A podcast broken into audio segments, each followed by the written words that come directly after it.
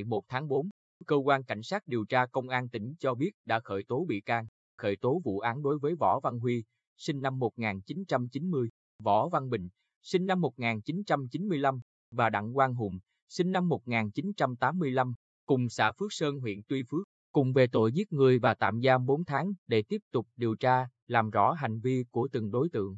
Đây là những người có liên quan trong vụ ăn nhậu, hát karaoke bằng loa kèo kéo rồi đánh hàng xóm tử vong vào khuya ngày 28 tháng 3 vừa qua tại xã Phước Sơn huyện Tuy Phước. Được biết, gia đình bị can Hùng và gia đình ông Nguyễn Minh Thinh, sinh năm 1958, sống gần nhau nhưng thường xuyên xảy ra mâu thuẫn.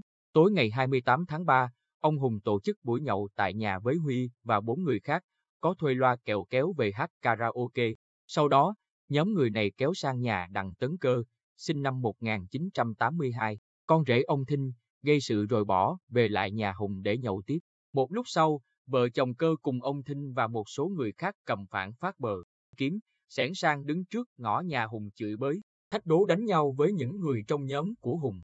Đang nhậu ở trong sân nhà, ông Hùng dùng vỏ chai bia bằng thủy tinh ném những người bên gia đình ông Thinh. Cùng lúc này, Bình, em ruột của Huy, do Huy gọi điện trước đó, đi xe mô tô chở một bao hung khí, gồm kiếm, phản. Đến thì những người trong nhóm Hùng chạy ra cầm lấy hung khí nhào ra đánh nhau với những người bên gia đình ông Thịnh.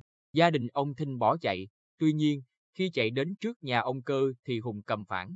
Huy cầm kiếm cùng chém vào lưng, cổ ông tỉ ỉnh khiến nạn nhân ngã ngay trên đường bê tông và tử vong sau đó.